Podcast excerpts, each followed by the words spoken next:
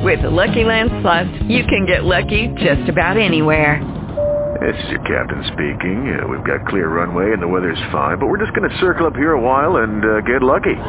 No, no, nothing like that. It's just these cash prizes add up quick. So I suggest you sit back, keep your tray table upright, and start getting lucky. Play for free at LuckyLandSlots.com. Are you feeling lucky? No purchase necessary. Void where prohibited by law. 18 plus terms and conditions apply. See website for details. Blog Talk Radio. This is Creativity in Play. I'm Steve Dahlberg.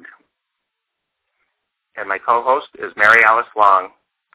Our guest for this inaugural episode of Creativity in Play is one of the leading thinkers on the role of creativity in education and society, Sir Ken Robinson. His TED presentations have been viewed by millions and millions of people who care about making education a more meaningful experience and the role that creativity can play in engaging people in purposeful learning, work, and life. Sir Ken also will be part of the opening session of the Creativity World Forum in Oklahoma City on November 16th. Sir Ken Robinson, welcome.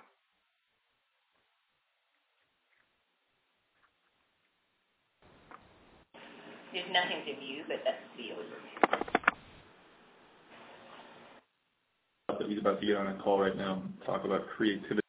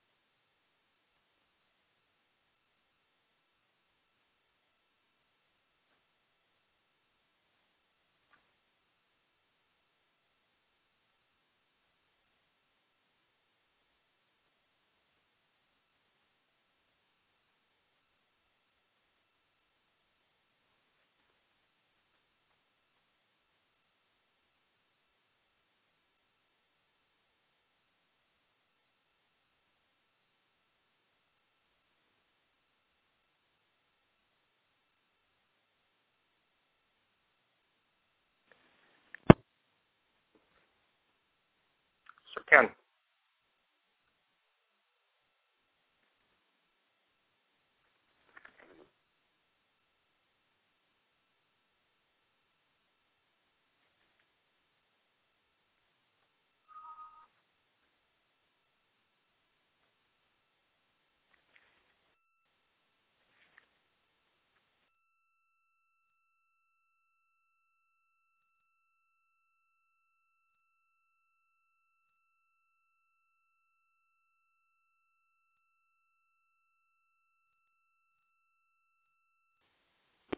Hello?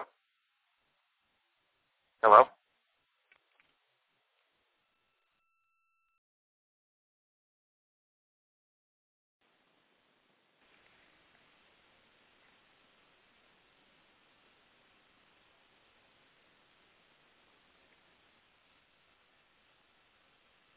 Sir Ken. Steve. And Mary Alice. Mary Alice, yes. Excellent. Welcome and sorry for the technical difficulties. So I'll I'll start again and thank you for everyone who's joining us. This is Creativity in Play. I'm Steve Dahlberg. And I'm Mary Alice Long. Our guest for this episode of Creativity in Play is one of the leading thinkers on the role of creativity in education and society, Sir Ken Robinson. His TED presentations have been viewed by millions and millions of people who care about making education a more meaningful experience and the role that creativity can play in engaging people in purposeful learning, work, and life. Sir Ken also will be part of the opening session of the Creativity World Forum in Oklahoma City on November 16th. Sir Ken Robinson, welcome to Creativity in Play. It's a great pleasure. Thank you for having me here.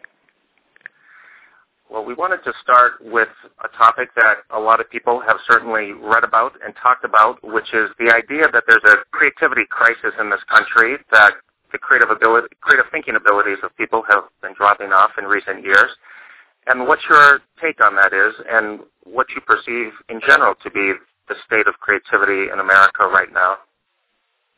Well, I don't think that people are being born with less ability. I don't think we've got some genetic crisis on our hands here. You know, children are born with tremendous imaginations and uh, abilities to think differently and to hypothesize and to, uh, to do all the things that are required for for a creative life. The problem, I think, is that the systems that we have in place for education, the ways in which we are running our institutions and our businesses, very often stifle those impulses. I think it's especially happening in education. It's been happening for a long time. You know, there's a, a remorseless culture of standardized testing, of narrowing the curriculum, of leeching the creative vitality out of the whole process on the part of teachers as well as students. And it's bound to have a long-term payoff, and I think we're seeing it now. You know, we're having people coming through the, the system uh, who are frightened of making mistakes, who are frightened of thinking differently. And I hear that being said all the time. I, I work not only with education, I work a lot with businesses, and I hear it said commonly by businesses that they feel that they depend on creativity and innovation, but that often the people coming through the education system seem to lack the qualities, the attitudes, and the skills that are needed. So I think there is a crisis. Uh, I, I think it's something that can be dealt with, but it's it's a cultural issue, and that's how we ought to frame it. When you look at okay, uh, I'm just going to pick up on your um, comment on the work that you do with the corporate world, and and wondering if you see particular examples of what corporations are doing beyond hiring the highly creative individual, which of course happens as well. But are there examples that you see of concrete active things that they're doing to try to tap into more of this capacity in their individuals? Yes, I mean companies have all sorts of different approaches. And by the way, I don't mean to say that you know, the whole issue here is an economic one. There are all kinds of reasons why developing our natural creative abilities is essential. They're personal reasons, they're cultural reasons, they're to do with community vitality, but they are also economic. And you know, the fact is that we're living in a time of uh, intense change, uh, which is not likely to, ch- to itself to change anytime soon. I don't think we're moving from one period of stability through a period of change to another period of stability. I think this is going to settle in for the long run. I think it's going to be tumult all the way, honestly, in terms of economic growth and development and sustainability. So yes, companies are doing all kinds of interesting things, and um, they range from, in many cases, uh, setting up their own internal universities. Uh, I often talk about Pixar as an example of that, uh, you know, which has an extensive in-house program of courses and lectures and workshops where people can develop their own interests and skills uh, alongside the work they do, and some of it feeds into the company's culture and uh, or the culture, you know, the the kind of core business objectives, and some isn't directly relevant to it. It, it has a cultural impact, but it's not required that people take courses related to their job. I know lots of companies are doing that kind of thing. Um, others, uh, like Google, for example, you know, have a, a really strong policy of allowing people time away from their regular job to work on new ideas. I mean, creativity does take time and it takes encouragement, it takes opportunity. There are all sorts of different strategies. I know one company, a, a smaller design company of about 30 people, and they have had a practice for a number of years of giving everybody on the staff uh, a set amount of money. It's not a lot of money uh, in terms of the company's turnover. It's I think two or three thousand dollars a year per person, which is significant for the individual anyway. And they can spend that on anything they want. Uh, that, that will contribute in some way to their own personal development. So some people, you know, head for Greece, you know, and other people decide they're going to take a course or a program. Other people decide they're going to go skydiving. The, the only requirement is, obviously it's scheduled so it works for the whole company, but the only requirement is that when they come back, they spend a couple of hours with the whole company telling them what they did and what they got from it. And it's one of the ways of keeping the vitality of organizations alive, of stimulating the, the, the imagination of the whole group, the whole organization. And it, for me, that's where it begins. Creativity doesn't come out of nowhere. It comes from a cultivated imagination. Well, Sir Ken, what do you think uh, can be done in the in both the educational system and in companies and universities, where in our current economic or economic climate, where there's so many cuts in the schools and all the programs and at university level and and also within different companies they're they're slashing programs and certainly continuing education programs in a lot of companies are being cut. So, what would you recommend um, can be done within the current slashing climate that we have? yeah, sounds like Nightmare on Elm Street, doesn't it? Yeah, exactly. And it is, it is actually a bit like that, I feel, in some companies and organizations. I think it's important to say that this, this isn't a uniform picture. I, I don't think that there's a blight on all schools and all organizations and that you know everybody except the three of us you know is going off in the wrong direction.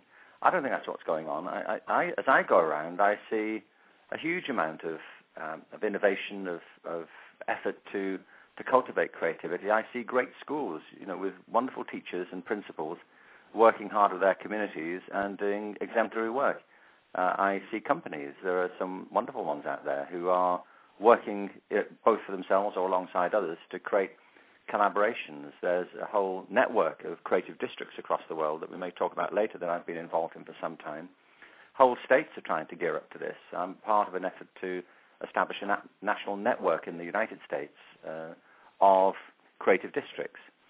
I mean, I, I, travel a lot. I work a lot with companies. I, I, work with school districts. I work with all kinds of cultural organizations, and not just in America, but internationally. And th- to me, there's an interesting set of cross currents here. The, the main drive of public policy uh, is, you know, at the rhetorical level to promote the idea of innovation, but at the practical level, as you say, there are swinging cuts. Uh, there are, particularly in education, uh, really counterproductive tendencies towards standardization, um, which really create a, a, a, difficult contradiction between policy and practice. But at the ground level, people are doing all kinds of things. There is a, I believe, a concerted movement. I mean, Steve mentioned my TED talk at the beginning of the program.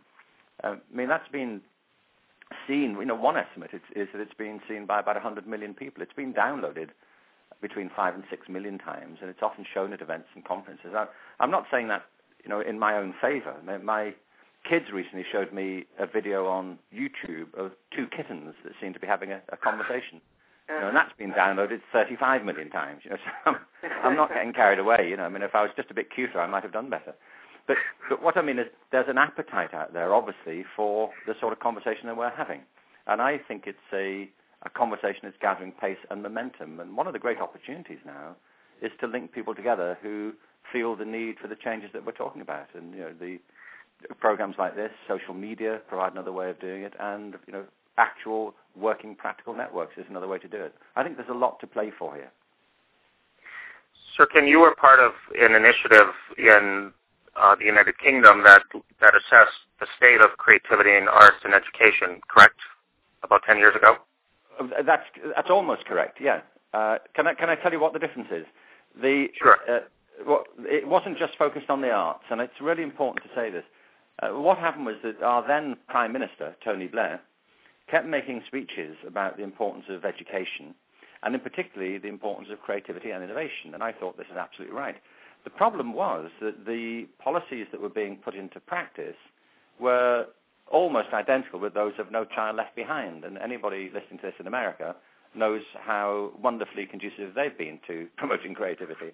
Mm. Uh, so there was a, obviously a clear problem. It's the contradiction I'm talk, talking about between rhetoric and practice. And I and others approached the government at the time and said, you know, if you're serious about creativity, then let's be serious about it. Let's have a strategy for it.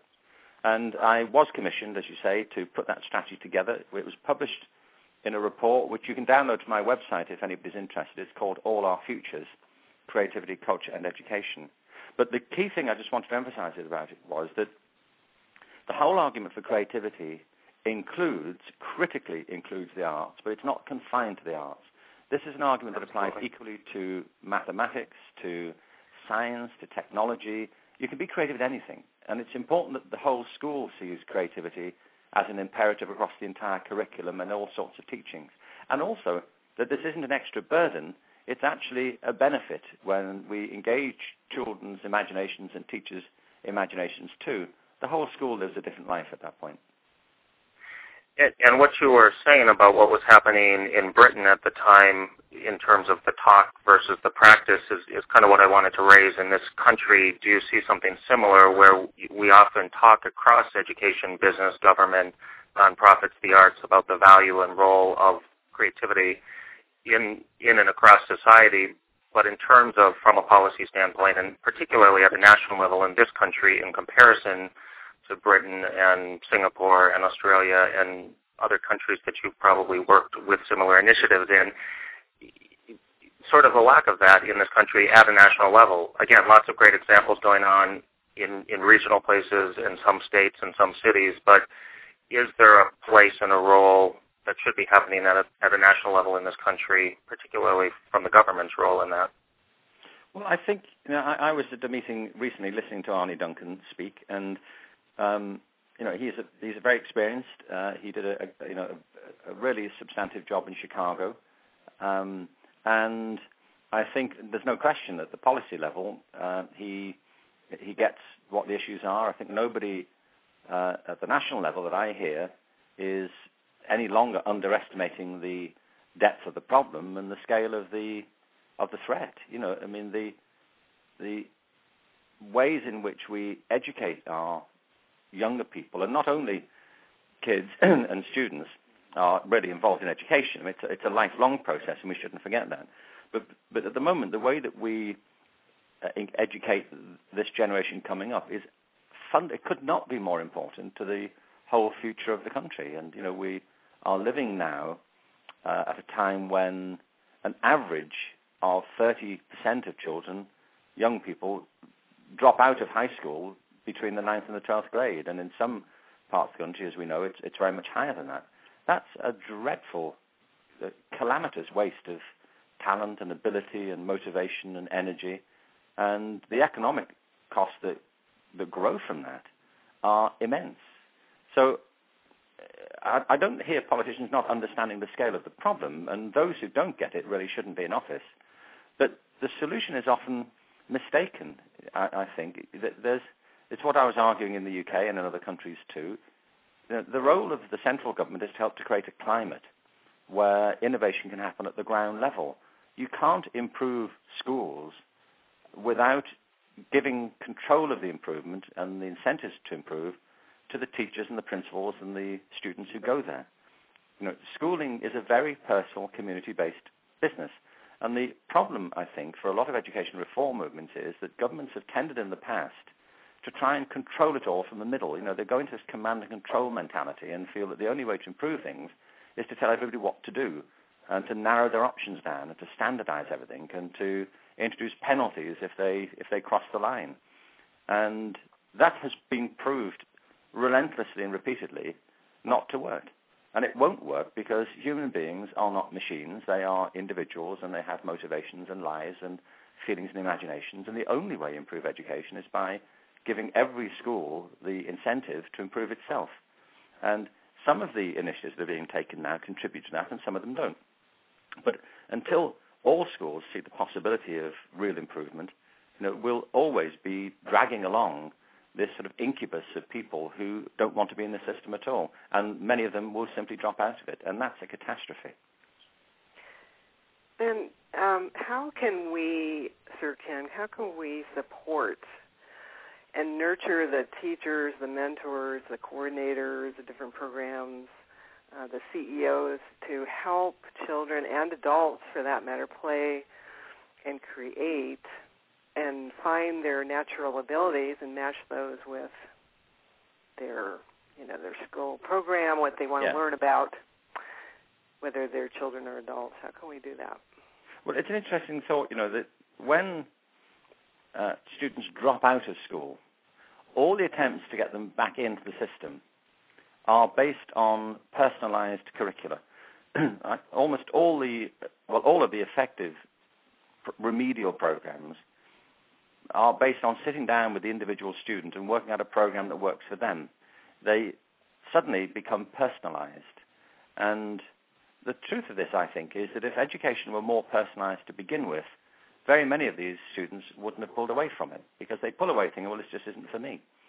In the end, any individual student doesn't go to school in every school in America. They don't go to school in the committee rooms of the White House, you know, or the Senate buildings, they go to school in in their particular community, in their particular neighborhood, and education for them is the teachers they work with and the school principal who's responsible for the overall culture and, and for the other kids in their their community. That's it, their education, and that's where the improvement has to come. So I believe that you know one of the problems in the US, and I, you know I hope I'll be forgiven for, for saying this, so that not, and that I'm not speaking as an outsider. I do live here now. You know, I'm a permanent resident. We've been here for 10 years nearly, uh, and I'm sort of passionate about the challenges that, that we're being faced here in the states. But the you know, the real challenge is to is to empower each school to engage with its community and to improve itself. There isn't an alternative though. If in education, particularly, we're, we're dealing with a human process, and human processes always resist being standardized in the way that these, you know, that, that since No Child Left Behind, these policies have tried to make the system operate through. And my experience is that there are wonderful schools all over the country, but all of them are based on customizing to local circumstances. They're based on a willingness among the teachers, the parents, and the school principal to rethink some of the fundamental ways in which they've been operating in the past. And they're all based on engaging children both individually and as a community. There are some things which are new in our situation just now to do with technology and changing rates of population. But there are some things that have just always been true of education for as long as there have been people on the planet. That people become engaged if they're interested, they become engaged if their imaginations are fired up, they become engaged if they're treated as individuals and if they have a strong sense of community. Those things have always been true and they're still true now. And efforts like No Child Left Behind and the legislation that seems to be replacing it or, or building on it miss that fundamental point that this is a human process. And until we recognize that, for as long as we dehumanize people, they'll react the way humans do. They'll pull away from it. And that question of engagement, I think, is such a big connection to the role that creativity can play in helping us tap into and discover what is engaging and meaningful and purposeful to us, which you very much have written about in your most recent book, The Element. And I'm wondering if you can pick up that theme a little bit and, and talk about that connection, building on what you were just describing. Well, yes, the, the Element was published um, 18 months ago now. In fact, I'm working on, as we speak, I'm working on the sequel. Um, and the, uh, but, but the basic premise of the Element is that most people, I mean, I don't know everybody, you'll understand, but in my experience, and I don't hear it contradicted much, but very many people, let's say, have no real sense of their true talents, of what they're really capable of. And very many people go through their lives, a substantive part of it, either feeling they haven't got much talent of any sort at all, or that they may have some talent that they've never been able to pursue properly. They they get through their lives, you know, they they tolerate their lives rather than relish them. Uh, but I meet people at the same time who absolutely love what they do and feel that they're never happier than when they're engaged in this particular activity, that it defines them. And you know, the the language we often use for that is say they're in their element. Well, being in your element is two things, I believe. It's firstly doing something that you have a natural aptitude for, and we all have very different aptitudes. And this is a key point for educational transformation, that human talent, and you think it really, we really even shouldn't have to say this, but you, you do have to say it, human talent is tremendously diverse. We all think in very different ways, and we have very different strengths and weaknesses. And are very, very individualized profiles of natural abilities. And this is important as a principle. That diversity is important as a principle. I'm not talking now about gender or cultural diversity, though all those things are very, very important. I'm talking about the natural intellectual diversity that comes with being part of the human community. And the problem, I think, for schools, or for children in schools, students in schools, is that our current systems have been contrived to celebrate a particular type of ability. And because we have such a narrow view of ability in education, we end up with a very broad conception of disability or abnormality. And people who don't think in the way the, the current system celebrates end up thinking that they're the problem. Or they end up being medicated to get them to concentrate on it more. I mean, that's a whole other argument about the, the natural need or otherwise for some of these medication programs. We might come to that. But the first thing about the element is that it's about natural ability. And, but the second thing is that being in your element is more than finding something you're good at, because lots of people do things they're good at they don't really care for.